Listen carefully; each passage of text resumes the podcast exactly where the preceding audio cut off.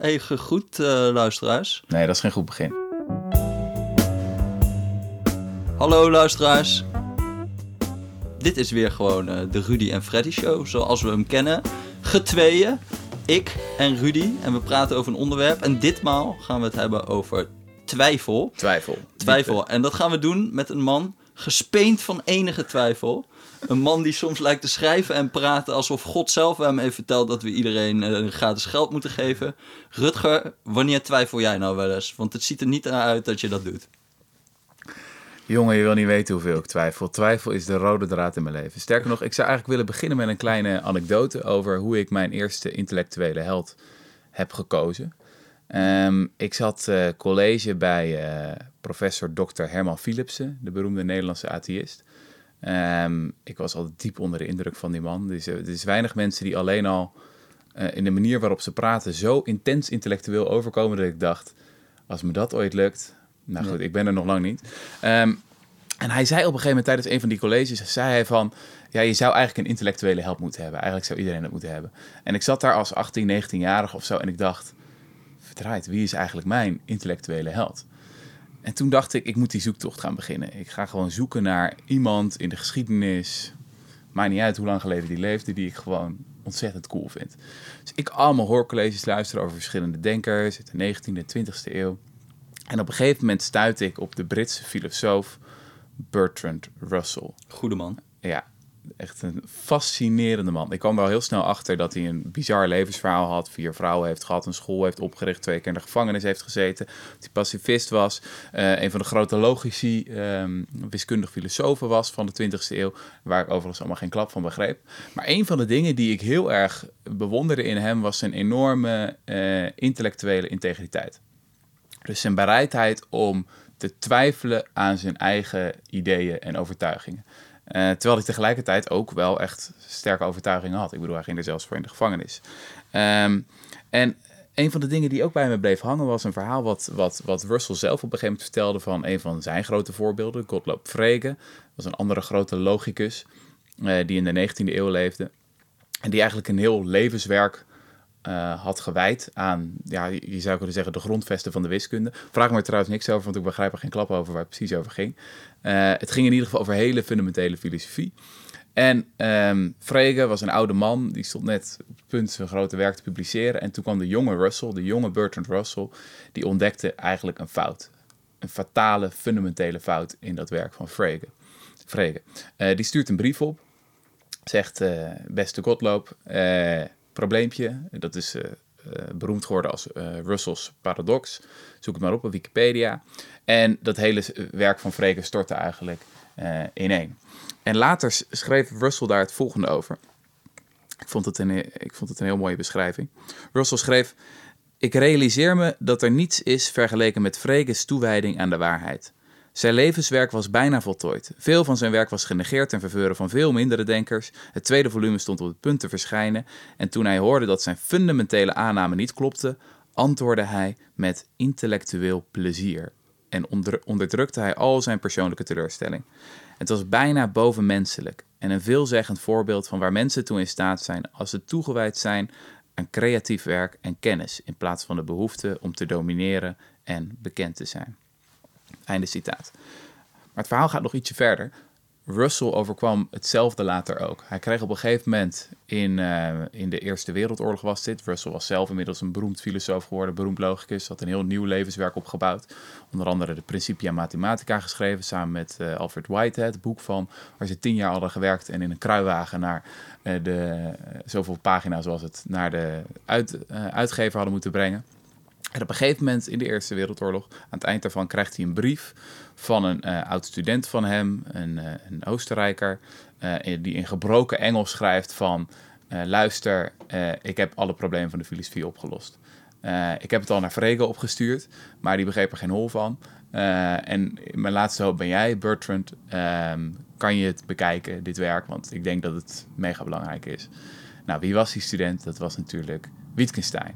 Tuurlijk. Ludwig Wittgenstein. En, en eigenlijk gebeurde weer hetzelfde. Dat Russell toegaf van...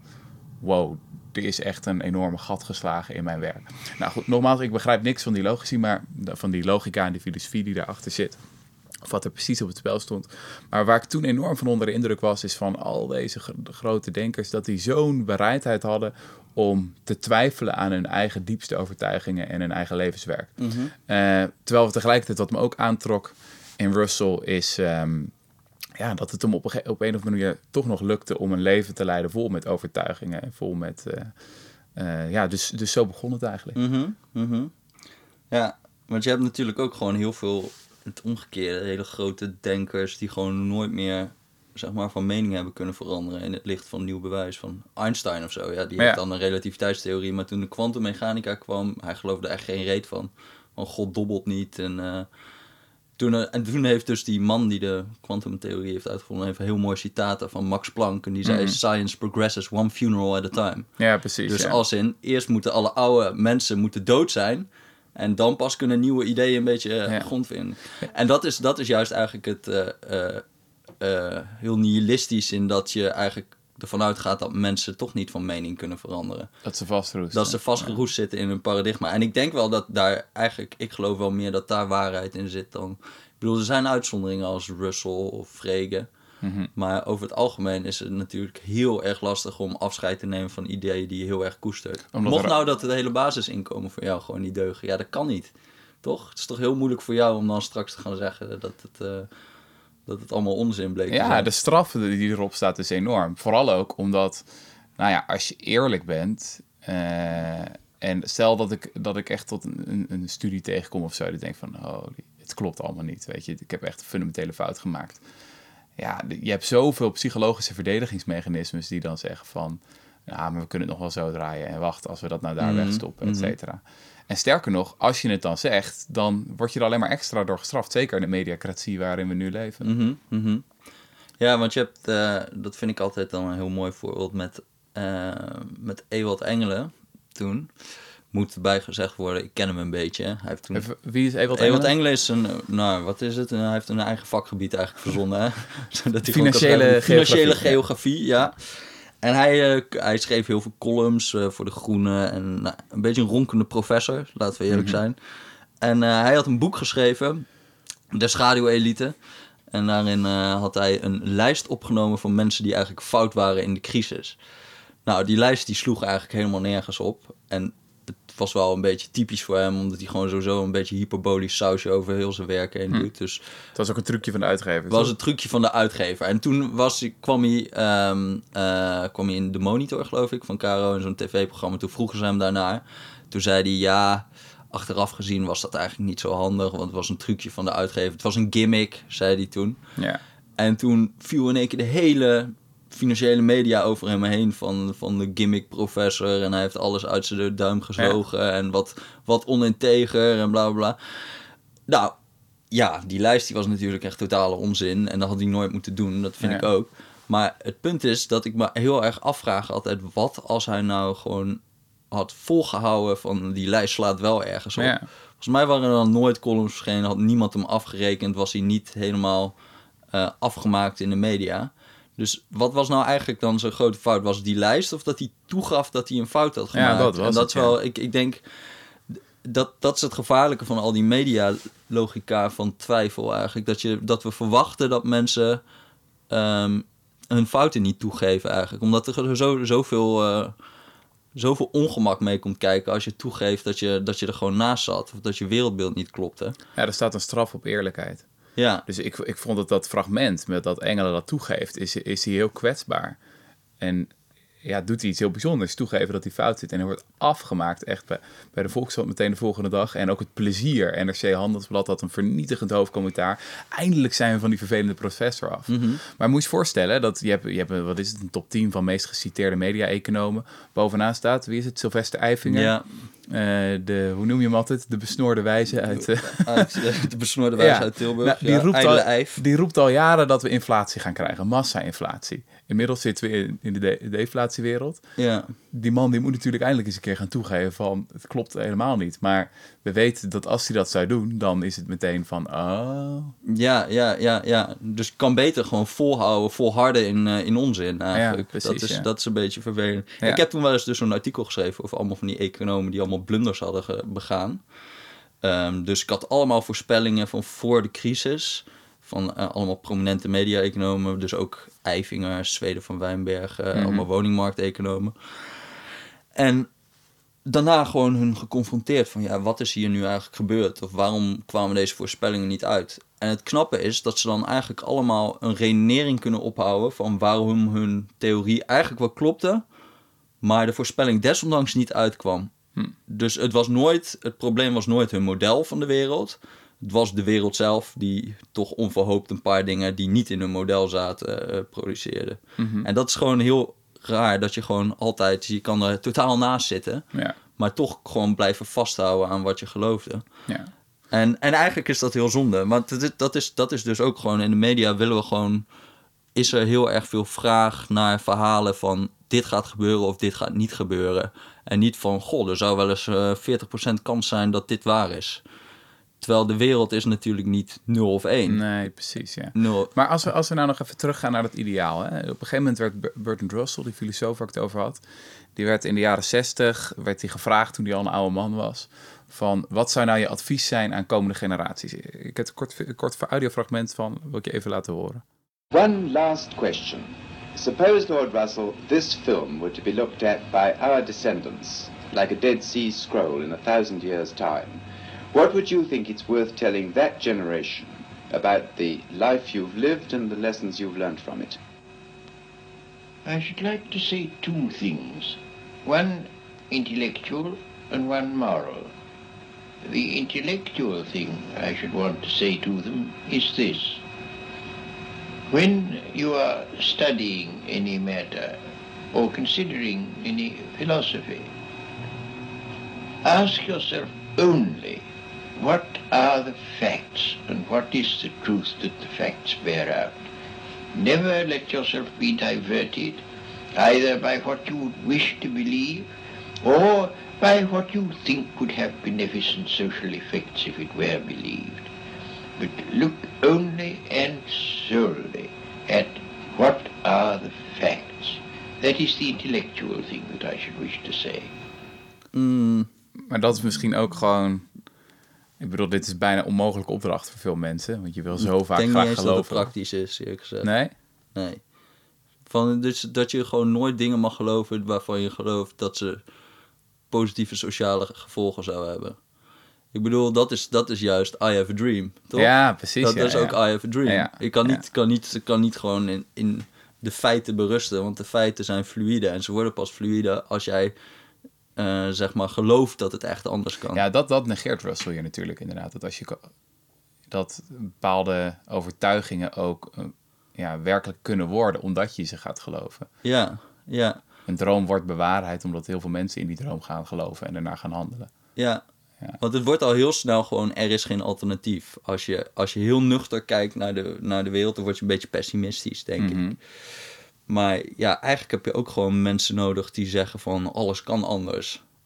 Ongeacht het feit dat het er niet op lijkt dat alles anders kan Ja. op dat moment. Ja. Maar, je- daardoor verandert de wereld weer. En daardoor krijg je weer mensen die wat, misschien wat redelijker zijn, tussen aanhalingstekens natuurlijk, die dan echt verandering weten te bewerkstelligen. Ja, precies. Maar jij hebt een periode gehad dat, goed, je zet mij net neer als, eh, als de overtuigde prediker. Laat ik jou dan even neerzetten als de eh, verloren nihilist. Eh, je hebt een periode gehad dat je, dat je op een gegeven moment vooral over economisch onderzoek, en volgens mij zit je daar nog steeds in zoiets had van, ja, wat weten we eigenlijk nog? Wat kunnen we nog Ja, dat wordt wel vertrouwen? steeds vertel meer daar, hoor. Vertel daar eens iets over. Van de, je had één titel van je stukken was 90% van het economisch onderzoek. Kan het prullenbak Ja. in. Ehm, ja, wat zou ik zeggen? Ik, ehm, kijk, dat, dat is wel iets waar ik steeds meer merk van... dat ik steeds minder positief, zeg maar, dingen kan, verhalen kan vertellen... en steeds meer van, eh, let wel, al die mensen die nu verhalen vertellen... van hoe de wereld zit, dat zit toch gewoon... zij weten ook eigenlijk niet zoveel. Dat soort verhalen schrijf ik nu veel meer dan vroeger... had ik me- veel meer van, hey, zo zit de wereld in elkaar of zo. Eh, en met dat economisch onderzoek zie je dat ook heel sterk. Dat we hebben heel veel instituten zoals het CPB en zo... die ons vertellen, hier is een model. Als je dit doet, levert dat x aantal banen op. En ehm, als je daar iets dieper in duikt... om waar dat dan eigenlijk op is gebaseerd... dan, eh, dan is dat vaak eigenlijk heel erg dun. Dus het is of, of het is heel erg theoretisch... Of het is ehm, eh, nou ja, wel op onderzoek ges- eh, gestoeld. Maar ja, ik weet niet of we daar helemaal diep in moeten gaan nu. Maar ehm, bijvoorbeeld in zo'n minimumloondiscussie of zo. Mhm. da- daar is wel eh, heel erg veel onderzoek naar. Maar als je gewoon een verhaal wil construeren om de theorie die je hebt. Dus bijvoorbeeld het, het CPB die gelooft heel erg dat als jij het minimumloon verhoogt, dat de werk, werkloosheid toeneemt. Mhm. Er is zoveel onderzoek naar gedaan dat als je gewoon een paar. Je kan altijd het verhaal ermee vertellen dat je wil, eigenlijk. Mhm. Het is moeilijk om eh, eh, uit al dat onderzoek echt een hele harde conclusie te trekken over, eh, over wat, het, wat het eigenlijk is. Dus wat het eigenlijk het effect is van het minimumloon. Al is het alleen maar omdat je je kan afvragen of is dat het onderzoek uit Amerika relevant voor Nederland? Zit het hier niet heel anders? We hebben hier gewoon ook vakbonden die veel sterker zijn en cao's en weet ik het. Dus het is heel moeilijk om er uiteindelijk echt iets over te zeggen met zoveel zekerheid. Ja, dat vond ik een van de meest fascinerende en ook een van de meest schokkende dingen die ik ontdekte toen ik in het psychologisch onderzoek, du- eh, onderzoek duikte van, of dook van hoe mensen van mening veranderen, is dat eigenlijk dat je erachter komt dat juist slimme mensen, hoogopgeleide mensen, mensen met enorm veel kennis over van alles en nog wat, dat die veel beter in staat zijn om zichzelf te misleiden dan mensen die minder hoog opgeleid zijn. Omdat ze veel beter weten hoe ze de feiten kunnen vinden die passen bij de mening die ze toch al hebben. Ja, Dus dat noemen ze dan het backfire effect. Het backfire effect is ook van, ehm, jij hebt een wereldbeeld. Ik breng daar een feit tegenin dat niet klopt met jouw wereldbeeld. En vervolgens wordt jouw wereldbeeld sterker. mhm, Dus precies het tegenovergestelde gebeurt van wat je verwacht. Mhm. Wij leren op school of zo dat, dat, er- dat er zoiets is, bestaat als een rationeel debat. Je, dat in een liberale democratie mensen in een discussie gaan, argumenten af, afleveren en zo. Weet je, dat D66-verhaaltje. Ehm, maar in werkelijkheid gebeurt iets heel anders. Mensen hebben een wereldbeeld, dat is gewoon een kasteel. Dat wordt met hand en tand verdedigd. mhm. En dat eigenlijk de enige manier waarop je dat aan kan pakken is door het met de grond gelijk te maken. Gewoon helemaal te vernietigen, keihard erop in te beuken. En wanneer gebeurt dat? Nou, dat gebeurt bijvoorbeeld in de grote depressie in de jaren 30, in de oliecrisis, in de stagflatie in de jaren 70, misschien met de financiële crisis van 2008. Dat gewoon ineens zo overweldigend duidelijk wordt van oh, alles waar ik voor stond, dat klopt niet. Ik heb nu zo'n grote cognitieve dissonantie. Mhm. Hier kan ik niks meer mee. Ehm, en, en dat is de manier waarop mensen nou ja, zeg maar hun diepste overtuigingen veranderen. Maar en dan ook- zijn vaak nog de slimste mensen zijn nog het beste in staat om dat kasteel te verdedigen. Omdat ze zo goed zijn in het vinden van allerlei onderzoeken die dat kasteel nog in stand houden. Ja.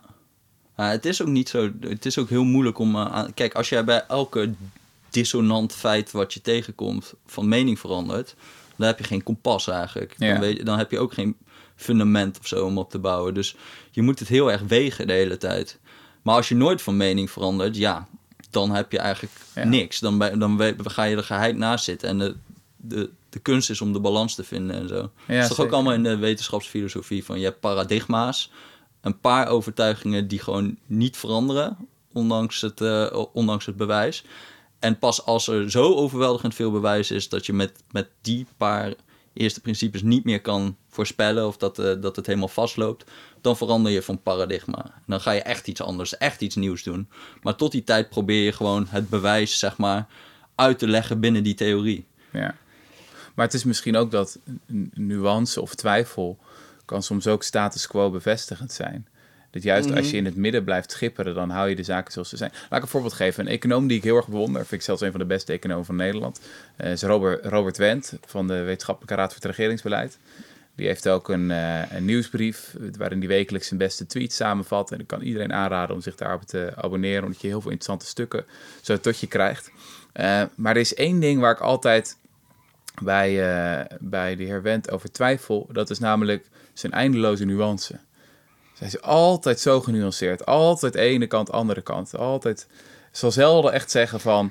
Nou ja, Dijsselbloem is een totale mafkees. Of, eh, terwijl Show don't Eh, tell, show don't tell. ja, het is, het is heel erg. En soms dan denk ik van, maar dat Maar- soort heeft, hebben we niet juist in een, in een wereld van groeiende ongelijkheid, van een eurogroep die helemaal de weg kwijt is, hebben we niet juist ook mensen nodig die het, die het ehm, Ja, maar ieder zijn rol toch? Kijk, hij, hij is gewoon een oude marxist geweest. Hij, was, eh, hij zat echt bij de Leidse radicale studentenvereniging, was Mhm. van de Trotskiyisten.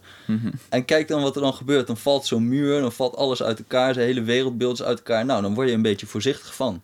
Dat snap ik ook wel. ja, Toch? precies, ja. ja. En dan mogen wij, wij zijn nog eh, jonge, jonge, jonge lui, Wij mogen dan nog een beetje ronken. Wij hebben nog Nou, je bent eh, nu al nihilistisch geworden. Ja, inderdaad. hoe maar jij 30 gaat bent. ook wel worden, vriend, als dat basisinkomen voor jou helemaal eh, door de mand valt. Wat ga je dan nog doen? Ja, precies, Dan, dan word je ook heel... eh, Nee, maar ik bedoel, het, Robert ik, bedoel, Wendt. ik bedoel het ook een beetje van, zeg maar, hoe veranderen mensen en samenleving van idee? Dat komt vaak ook gewoon door de gekkies, zeg maar, die aan de, aan de randen van het, Mhm, van, het, van, het, nou ja, van het spectrum zitten te duwen en allerlei dingen te zeggen die als niet acceptabel en als onrealistisch worden gezien. Ja, Weet je, bijvoorbeeld links had vroeger volgens mij het grote voordeel. Is dat je gewoon nog, je had nog de trotskisten en je had nog de Leninisten en je had nog de CPN. En Ja. ik zeg niet dat we allemaal weer communistisch moeten worden, integendeel. Maar juist omdat je die gekkies had, ja. werd, werd de PvdA bijvoorbeeld ook weer wat heel redelijk, ja. Ja, naar links getrokken. Dat, Eh, is- dat is terwijl gewoon... nu is dat, is dat gat weg. Je hebt alleen nog op de rechterflank heb je de totale gekkies, de PVV. En laatst zei Paul Cliteur dat zelfs, die, die charlatan uit Leiden. Dat is een, een pro- profe- professor, ja dat is echt, sorry. Maar in ieder geval, wat zei hij? Hij zei van ja, de, de PVV dat is eh, een mooie club, want ehm, die houdt de VVD scherp. Ja, ja. Dat was zijn idee van... we, Ja. hebben een, we hebben een fascistoïde, door en door racistische partij nodig... zodat de liberale partij scherp kan worden gehouden. Nou ja. Ja. Maar het is inderdaad wat je ziet gebeuren in de afgelopen 15 jaar in Nederland. Dat we zijn gewoon die kikker in kokend water. We zijn langzaamaan bizarre dingen normaal gaan vinden. eh, omdat er iemand ergens op de andere flank zit die nooit twijfel heeft. ja. Die een, een, een super rigide wereldbeeld heeft. En dat maar blijft rondbazuinen en radicaliseert. Ja.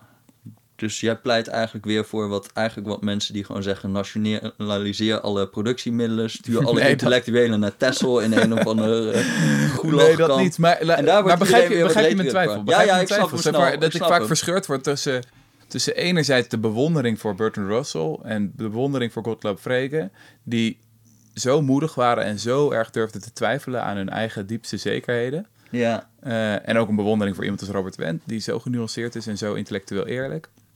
Ehm, maar tegelijkertijd ook het, het idee dat we juist misschien meer radicalisering nodig hebben. En misschien juist ook wat minder twijfel. ja, en iets, en iets, ja, inderdaad. Nou, ik ben er wel echt voor dat je gewoon weer gewoon een paar idioten op links krijgt eigenlijk. Ik lijkt mij heel erg heilzaam. Dan kijk, Zullen we die oproep Amerika... doen dan? Oproep? Ben jij een Alweer idioot? Luister je naar deze podcast? Mail dan naar rutgertecorrespondent.nl, dan kunnen we misschien iets... En dan eh, gaan we naar het Malieveld toe en dan gaan we, weet ik veel, een bom gooien of zo. ja. Nee, maar goed, zo werkt het natuurlijk niet. Nee, eh, nou ja, ik denk wel, eh, kijk, je hebt gewoon een scheiding der machten in die zin van als je gewoon wat mensen hebt die echt van de pot gerukt shit schreeuwen. In de Vietnamoorlog of zo, ja, dan krijg je uiteindelijk krijg je gewoon veiligheidsgordels in de auto of zo. Mhm. Die trekt gewoon alles naar links toe. Kijk, Ralph Nader, ik weet niet of jullie die kennen, dat is zo'n echt zo'n consumentenactivist in, eh, in Amerika. Die heeft toen in de jaren 70 en 60 heeft hij heel veel voor elkaar gekregen van milieubescherming, veilig, autoveiligheid. Allemaal hele kleine, kleine kuthervormingjes eigenlijk. Mhm.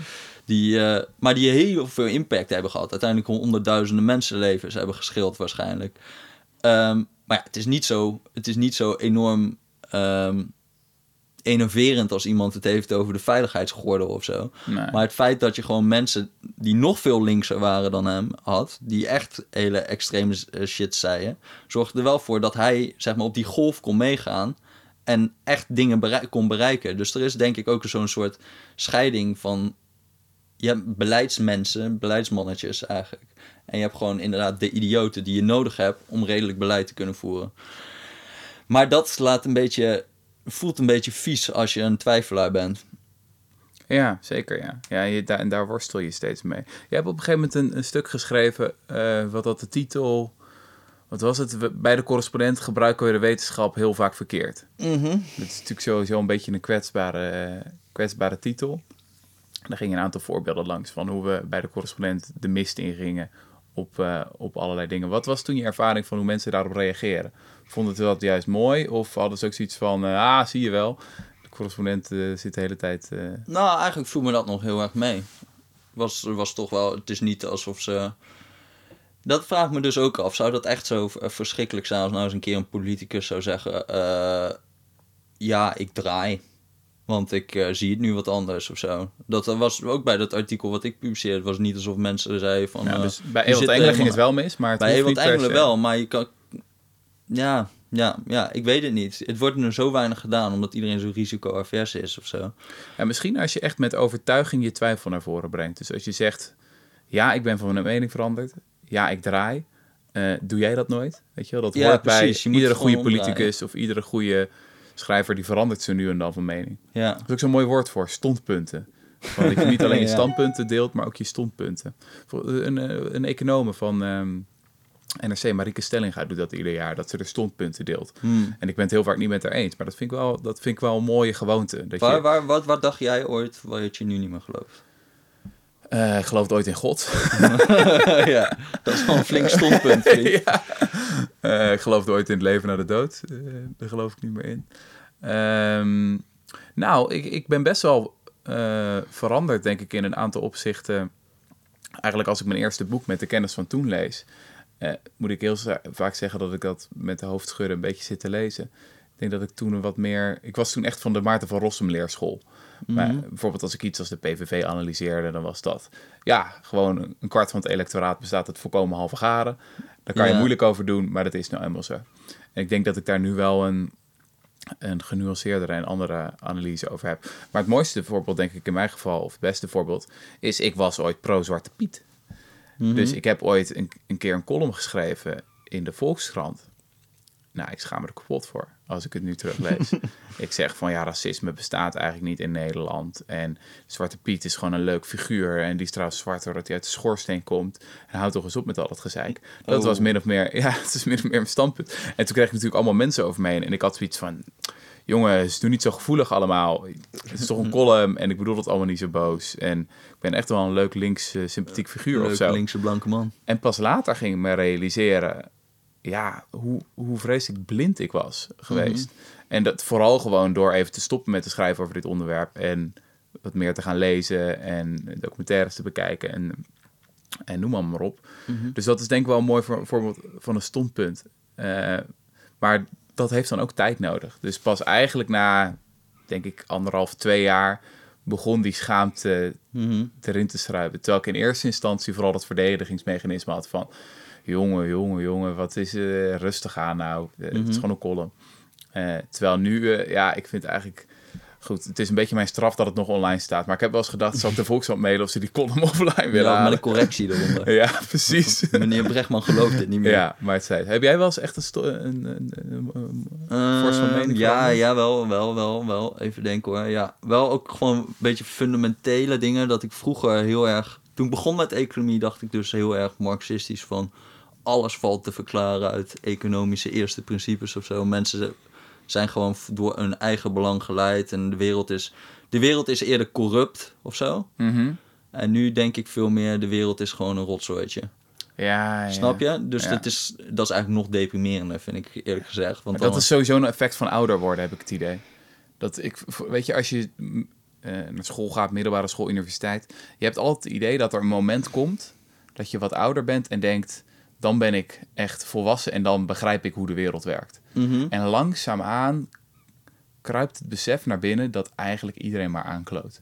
Ja. Iedereen rotzoit maar wa- wat aan in zijn relaties, in zijn huwelijken, op zijn werk. En dat gewoon overal binnen bedrijven, bij de overheid, eh, op allerlei plekken lopen er mensen rond die eigenlijk geen flauw benul hebben waar ze mee bezig zijn. Ja, ja, ja, en dat vond ik best een. Ik, ik realiseer me dat vooral toen ik veel lezingen begon te geven. En dan heb je natuurlijk een inkijkje overal.